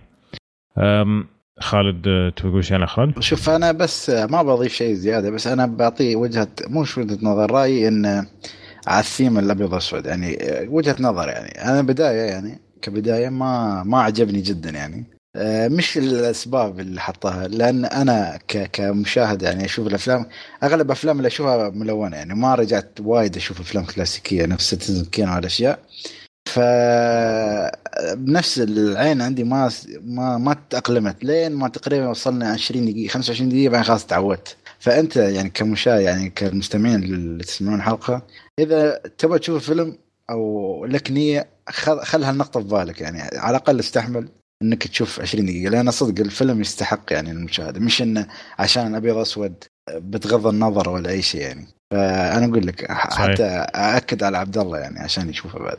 صحيح فعلا. طيب قبل ما نعطي نهايه الكلام, الفيلم فيه تعري كثير يس كثير بالهبل في بداية كلام فيه ينفع المشاهده الجماعيه, اشوف صعب شويه جدا صعب يعني إلا إذا أنتوا كذا نفسيات جمع مع بعض أوكي, بس أتوقع ناس طبيعية ما راح تنبسط إلا يصير ماراثون هوبت. والله سويناها في الجامعة ترى أنا جايب القصة هذه ترى. بس قول ده هوبت يعني قصة خيالية ممكن يتحمس عليها مجموعة من الناس يتبغى تسوي ماراثون, بس هذه ما يعني ما فيها حماس في مجموعة تذكرهم. طيب مين ممكن يعجبه الفيلم؟ ايش رايكم؟ اللي يدور على الحوارات, اللي يحب القصص الحقيقيه حتى لو انه نضاف عليها بهارات تعتبر قصه حقيقيه بالاخير يعني. اوكي ممكن اللي يحب مثلا افلام اللي صارت خلال الحرب العالميه الثانيه, مو افلام الحرب نفسها, اتوقع ممكن يستمتع في هذا. يس اتوقع هذول الناس. بس انا بشكل عام اشوف هذا من يعني اذا انت مثلا تبغى تصفي على مجموعة الأفلام اللي زي ما تقول غيرت السينما أو أثرت في السينما, بلاش غيرت يعني, أعتقد هذا واحد من الأفلام اللي لازم يشاف يعني زي ما تكلمنا مثلا على فايت كلاب, ماي ليفت فوت, وزي هذه الأفلام, هذه كلها من الأفلام اللي حتى لو ما هي جوك بس أنت تعشق الأفلام لازم تعطيها فرصة. وأعتقد هذا رأيي النهائي. أنت إيش رأيك محمد؟ زي ما قلت وما أدري, بس يعني بالنسبة لي أعتقد إنه واحد من أفضل ثلاثة أفلام قدمها ستيفن سبيلبرغ يعني. واحد أفضل من ثلاثة أفلام قدمها ستيفن سبيلبرغ. أنا قاعد أعيد كلامك لأنه حاسس إنه عندك تقطيع, بس ما أنا متأكد يعني, بس عشان إيش بس احتياطا يعني. أنا ماسكنا هو صوت على حافة البير مرة. أوكي أنت ماسك البير كبير. طيب خالد ايش رايك الفيلم؟ لا الفيلم يستحق المشاهده, بس قلت لك لازم تستحمل على الطول على الثيم اللي استخدمه, بس كقصه حلوه جدا وحوارات حلوه ومؤثره, الكلمه فيها تاثر وتحرك مشاعرك اكثر من الرصاصه. الله الله ايش الشعريه هذه الكلام ده.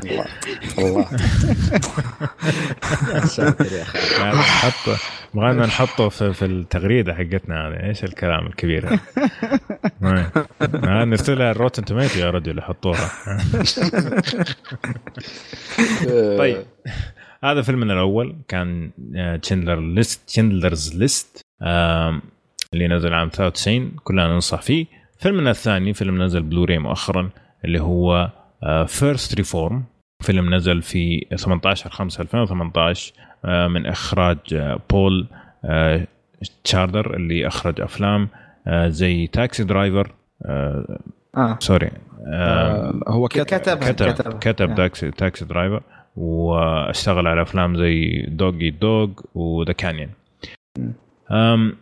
الفيلم قصته بكل بساطة إنه فيه زي قسيس باستر، هو اللي هو أقل من البريست تقريبا، قسيس يسمونه أعتقد، لي اسم ثاني بس ما أنا متأكد، بس يعني نفس الفصيلة.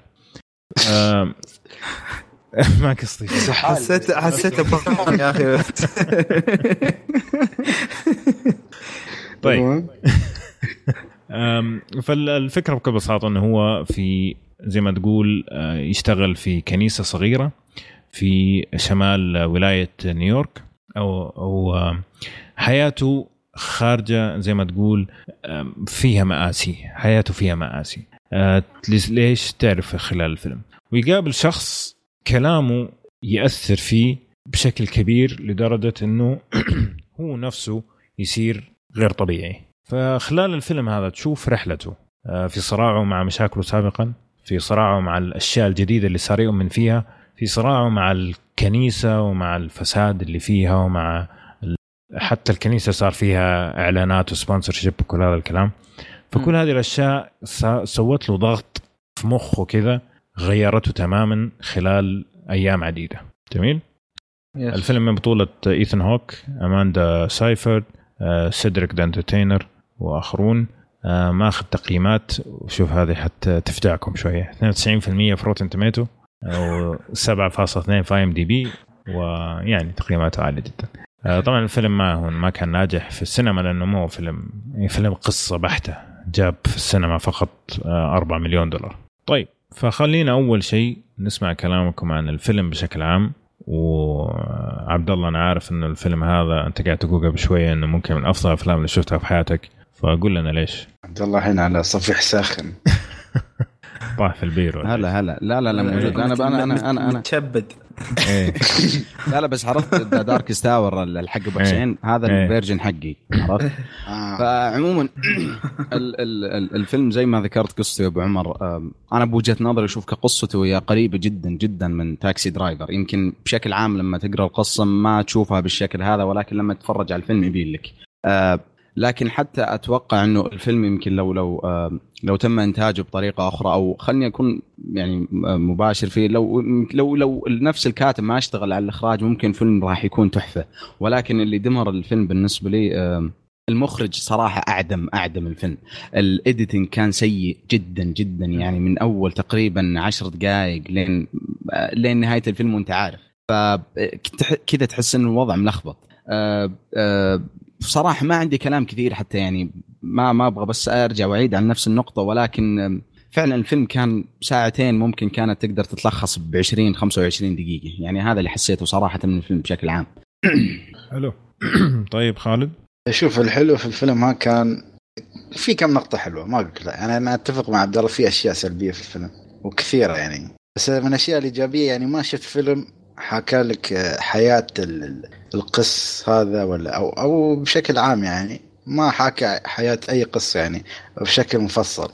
وفي النقطة الثانية اللي كان حسيت حلوة، المذكرات اللي كان يكتبها، ولما كان كأنه يصير تقييم لنفسه كل يوم، وكان فيه ناريشن بسيط، يعني كان شيء حلو، حركة حلوة.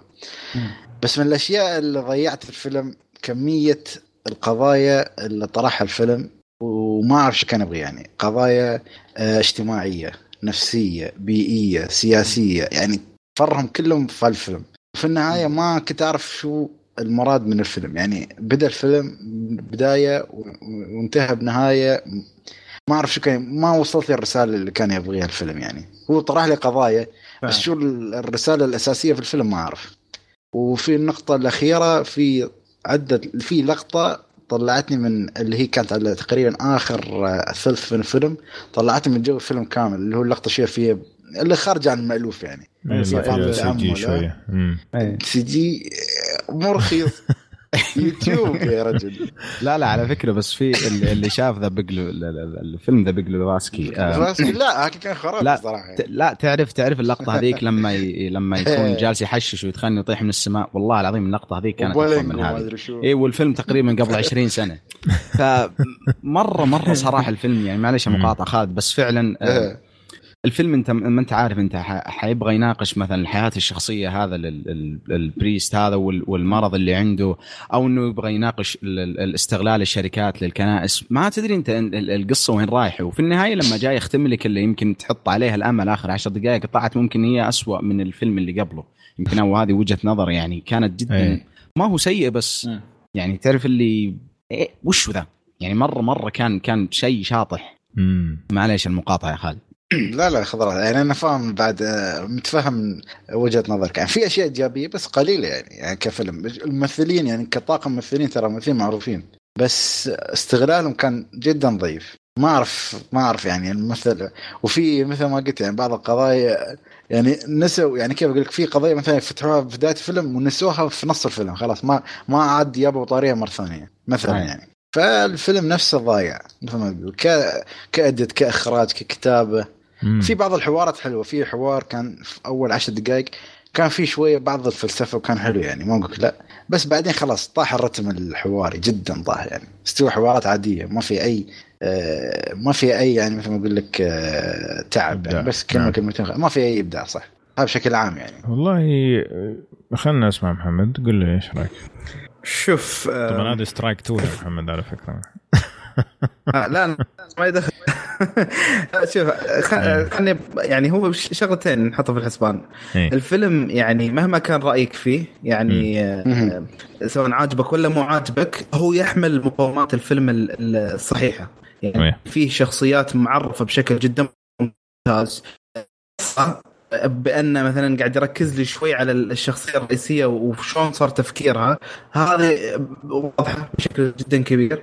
وفصول الفيلم نسبيا واضحة, فمن ناحية صنع الفيلم ما عندها أي شيء. لكن هل هو ممتع؟ لا أنا بالنسبة لي أبدا لا. حاولت أتقبله, حاولت أقول ها يعني ممكن بس أول 3 ساعة وبعدين بيدعس الفيلم ماشي. وحتى مثلا مع الوقت مثلا شفت مشكلتنا الحين مع شندلرز ليست كيف هو ابيض واسود ما حاولنا نفهمه, مو شرط انها فهمناها تماما. هنا واجهت مشكله اللي هو ليش مخليه مربع؟ طيب تبي تخنقني يعني كمشاهد ولا ايش فكرتك؟ طيب فعلا ولا هي فلسفه بس اخراجيه؟ لان انا رجعت الافلام اللي اخرجها قبل كانت كلها 3 و4 يعني تقييمات, فقاعد اقول انت مالك في الاخراج يا بابا.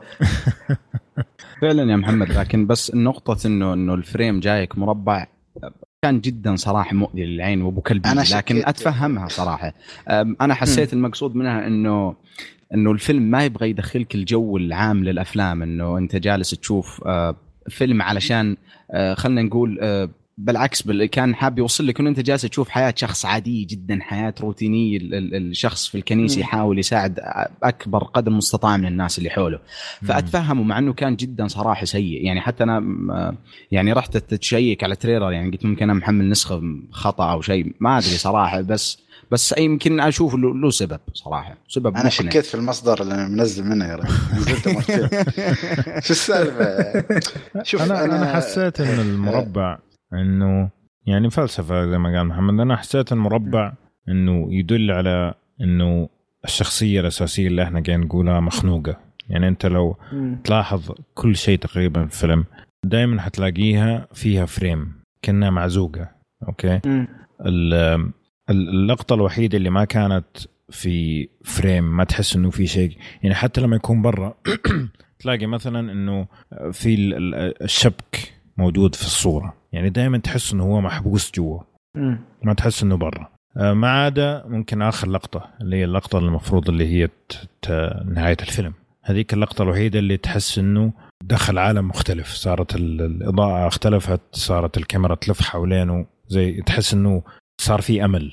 واعتقد هذا الفيلم رسالته يعني. هو من بدايه الفيلم قاعد يتكلم عن الكنيسه قاعد تقول انه الاولاد صاروا ما يعجبهم الدين وصار يبغوا كل شيء محسوس, ما يبغوا شيء يكون معنوي. البيئة رايحة فيها, الكنيسة فيها فساد يعني. بس أبو عمر يعني اسمح لي يعني, شفت النقطة اللي تكلمت عنها الأولاد والكنيسة يعني, هاي يابوها في نص الفيلم ونسوها, سحبوا عليها ما أعتقد إن هم نسوها. أنا أعتقد إن هم كانوا بيوروك إنه الكنيسة معاناتها من كل الجهات يعني. ما يعني مو الهدف من الفيلم أنا ترى الفيلم ما عجبني لكن فاهم إيش هو يبغى يوصل. الفكرة من الفيلم ما هو إنه حل مشكلة واحدة، يعني قاعد يقول لك كل المشاكل المواجهة الشخصية اللي قاعد يشوفها قدامه.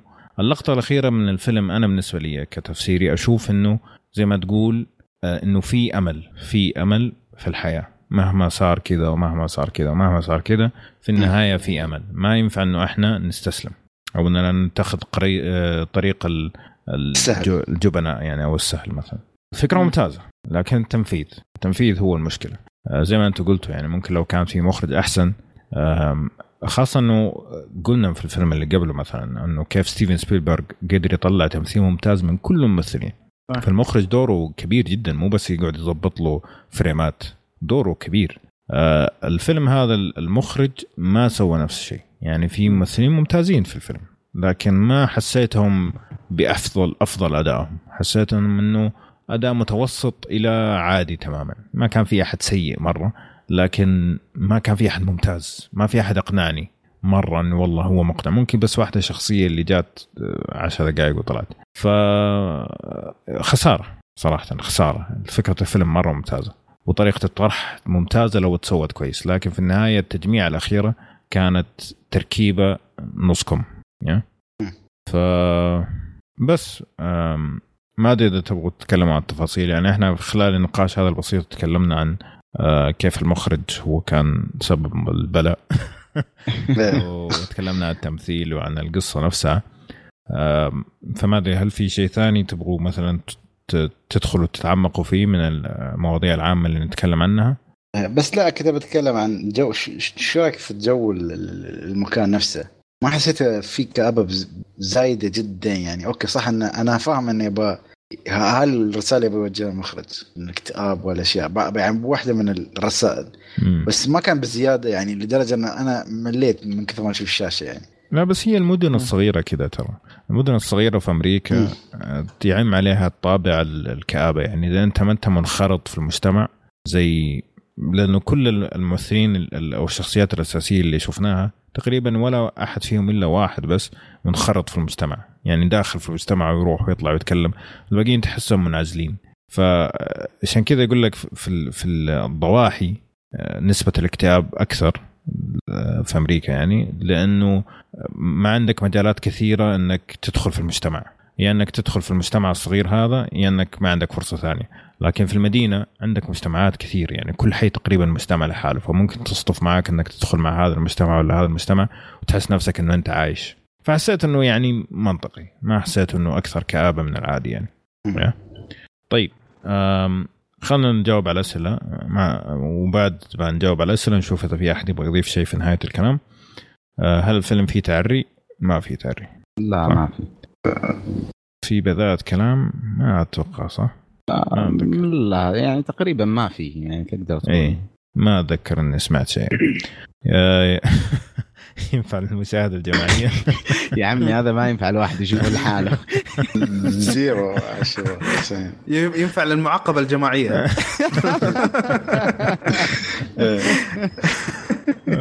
طيب في أحد ممكن يعجبه الفيلم ده؟ نغير شوية عشان ما تعطوني اللي ودي يشتري قسيس ولا شيء بالغلط يعني ما أعرف. استغفر الله والله. يعني لو كنت مبسوط كذا ودك يعني تعيش جو الاكتئاب وضيق صدرك ممكن تتفرج عليه صراحة مرة ممتاز منه بكل جدية. يعني بداية الفيلم كانت وايد زينة وايد حلوة فعلا كان ممكن يجي منه شيء مرة ممتاز. مشكلة أنا ترى ما شفت ولا شيء قبل الفيلم، يعني لا تريلر ولا القصة ولا شيء، فأنا توقعت شيء وعطاني الفيلم شيء ثاني يعني عرفت. فأنا لو كان صار الفيلم على الشيء اللي كنت متوقعه يمكن كان يكون تقييمه بالنسبة لي أعلى يعني. لا يعني حتى أصلا أحس يعني بشكل عام الناس اللي تشتغل على الفيلم ما أحس إنه معطينه ذيك الجدية يعني. تخيل أصلا الفيلم اتصور في 20 يوم وهذا شيء طبيعي، لكن يعني مثلا تخيل الممثلة أماندا سايفرد يعني حتى تخيل كانت جاية أصلا تمثل وهي حامل يعني ما هو لأن هي أصلا شخصيتها في الفيلم حامل فجاية تمثل فعلا حامل يعني. فهمت كتغيرات الشخصية لا أنا أبغاني كيف وقت هذا يسمونه نذر ليفل خلاص هذا الليفل الأخير يعني خلاص كذا ختمت التمثيل بعد كذا ما أو إن الكهرباء كان قاطع عند البيت كتبت أو شيء يعني أي حاجة يعني نفسيا ما أدري كيف قدرت تمثل معهم بالجو الكئيب هذا وهي أصلا إنه الردي يعني حامل فالله يعينه صراحة ف تحط ولدها اللحية بيض على طول يطلع مشير بس السؤال وصير أنت متى شايف الفيلم؟ لا انا لما اقترحت اقترح اشوفها معاكم مو اني انا خلاص انا اقترح اني ما اقترح لا هو انا ممكن هو ايش اسمه شافه قبل كذا وقال بمقلب الشيء لا شوف كل بدون استهبال يعني الحلو ان لما تشوف فيلم من اقتراح واحد خاصه اذا انت ما تعرف شيء عن الفيلم يعني هالشيء تقريبا نسويه اغلب الوقت عندنا يعني شو تشوف آراء يعني وجهات النظر أو الآراء يعني مثلا شفت أبو عمر لما فسر لي النهاية أنا كان تفسيري شيء ثاني عرفت الحلو إنك تسمع آراء ثانية لو كلنا اتفقنا على نفس الشيء أوكي هالفيلم جيد بس لما الفيلم يكون فيه اختلاف هالحلو هنا النقاش يطلع هنا تعرف وجهات النظر مختلفة مو بشرط نكون إحنا على نفس وجهة النظر إذا كان فيلم حلو خلاص لازم الناس كلها تشوف الفيلم حلو ممكن يعني شندر شو اسمه الفيلم شندلرز ليست المهم ممكن ترى ما يجيب حد ثاني يعني عادي جدا صح. يعني صح فاروح اسمع الحلقات اللي قبلها وشوف كم مره جاني كلام انا وانا اقول لكم فيلم عفن لا يعني هو في النهايه ما في قلت له يعني النهايه وجهات النظر يعني هي الشيء الحلو في مجال الافلام صحيح لأن هالشيء اللي خليه مختلف يعني الحلقة بس أنا الحلقة الجاية أتمنى الصراحة الدوسري ما يخترح المفروض حلقة ثانية عقب وبعدين لا أنا فلت من الحلقة الماضية وما شفت لا أنا الحلقة الماضية أنا قلت يعجبني الاقتراح لأن مرات يطوف عليك فيلم وأنت ما تعرف عنه شيء ويمكن يعجبك يعني فعلا وكنت يعني على في شعره بس كذا باقيه وما اشوف الفيلم لانه يعني انا شفته اليوم يعني قبل فعليا خلصته ممكن نص ساعه قبل ما اجي اسجل ف يعني كان طلعت لي شغله في شغل وكانت حتقعدني في الدوام لو قعدت في الدوام ما كان حمديني اشوفه لكن قالوا خلاص سويها بكره قلت يلا كويس مديني اشوفه ممكن لو قعدت في الدوام كان احسن والله يحصل لك يا شباب زين احنا قاعد نقدم خدمه ترى يعني بالاخير يعني خدمه اجتماعيه في النهايه لو انت بتتكلم عن كل الافلام الحلوه ترى بيطلعون لك ناس لازم تعطيهم افلام اللي هم نسوي بالانس يعني في الحلقه ما مو دائما الرف يعني ما بس فيلم سيء وجيد يعني لحظه بس هو احنا زبنا الفيلم لكن بس ترى يعني ما حسيت اني ضيعت وقتي وانا اتفرج على الفيلم ليش اول شيء كان فيه اشياء مره رهيبه في الفيلم يعني كان صحيح الفريم الكلب هذا كان مزعج لكن كان فيه اشياء من جد تعطيك كذا افكار انه والله هذه لو بس اشتغلوا عليها شويه كانت تطلع ممتازه وفي اشياء يعني فعلا خلتني أدخل كذا مود التفكير يعني لما شفت الدعاية والإعلان حقة الكنيسة وزي كذا يا أخي لما تفكر فيها أنه حتى السبونسرشيب وصل للكنائس والأديان كلها ترى شيء كارثي فعلا شيء كارثي اللي يدفع زيادة هو اللي يتسوق له أكثر عند محبين الكنيسة يعني شيء مرعب فعلا شيء مرعب فالفيلم ما انبسط فيه بشكل عام لكن ما أقدر أقول إن ضيعت في وقتي لأنه في أشياء طلعت منه بزبدة يعني نوعا ما بطريقة أو بأخرى خليك إيجابي يا أخي يعني يعني هو بس في حوار لو تتفقون معي حوار الأول رهيب يا أخي كان في اسمها عبدالله أنه مش بس شخصيتين تتحاور عندك إيثان هوكس يتحاور مع الشخصية وهو في نفس الوقت يعني يوصف لك وضع الحوار اللي هو فيه كأنه صراع شيء مع شيء وهو في نفس الوقت تحاور فهاي عطاك شوية تخيلت الحوار بطريقة ثانية غير الحوار المباشر اللي كان موجود خارجي يعني رهيب كان مرة رهيب المشهد فيعني طلعنا بإيجابيات 1% كويس مو بطال طيب نذكر الأفلام تكلمنا عنها اليوم طبعا أتوقع من الكلام واضح أنه ما ننصح في الفيلم ولا في أحد ينصح محمد تنصح؟ لا اكيد اكيد انا اصلا ما انصح باي فيلم من يوم حتقفل قناتك في يوتيوب. اي خلاص خليك على المسلسلات زين. قوية هذه اوف كيف تسكت. لا لا بس انت وضعك حرج صراحة يعني ما تقدر ترد عليه صراحة.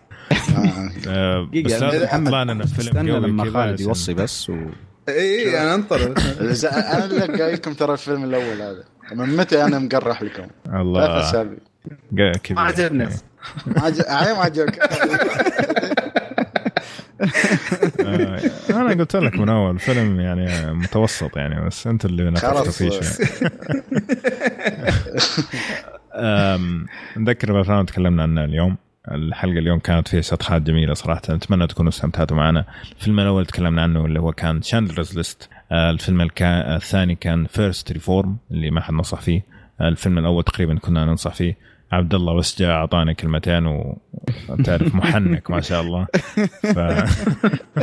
فزبدت يعني تبغى تشوف زبدة النقاش بس أسمع رأي عبد الله وقفل الحلقة خلاص ما لا حاول على الفيلم اللي بعده على طول. لا لا خلاص سكيب الفيلم اللي بعده. لا سكيب دي صحيح. فأتمنى تكون استمتعتوا معنا صراحة, حلقة احنا استمتعنا فيها كثير. وهذه كانت حلقتنا اليوم, أتمنى تعطونا تعليقاتكم على الموقع فيسبوك وتويتر, وعطونا تقييماتكم لنا على صفحتنا بايتونز, ولا تنسوا معليش شباب ترى الفيديو حق الفلوج حق سفرة نيويورك تعبت فيه مرة كثير وقاعد 8 ساعات سوي إديتينج, فلو سمحت روحوا شوفوه صراحة شوفوا مساعدات فوق 2000 لو سمحت. صح يعني 15 كان يقدر يشوف 4 أفلام كان أيوة. كان أفلام أكثر كله 12 دقيقة يعني ترى يعني كليك وما راح تندم يعني إن شاء الله راح تنبسط و بس يعني فلو سمحتوا لو تحبوني روح اتفرجوا على اللي قاعد فيه 8 ساعات تسوي اديتنج يعني على الاقل حط لايك ديسلايك المهم خذ راحتك يعني شوفوا لا شوفوا ايش اللي لايك وديسلايك ما انا نتعب عشان واحد يجي يحط لي لايك ويمشي, لا ابغى يشوفه ويستمتع معايا في الرحله. اوكي انت خالد ما شفت الفيديو بس كذا حطيت لا شفت لا واضح انه ما شافه بس مو مشكله تفهم بعد الحلقه. لا تستطيعون تقييمكم لنا على صفحتنا بايتونز, هذا يساعدنا على الانتشار, وإن شاء الله نشوفكم الحلقة القادمة على ألف الخير. إذا عندكم شيء تبغون نتكلم عنه اقتراح حطونا هو في تويتر ولا في الموقع وراح نحطه في الليستة, وإن شاء الله لما نجي نتناقش عن إيش الأفلام راح نتكلم عنها في الحلقات الجاية راح يكون في الحسبان, ونشوفكم إن شاء الله على ألف خير.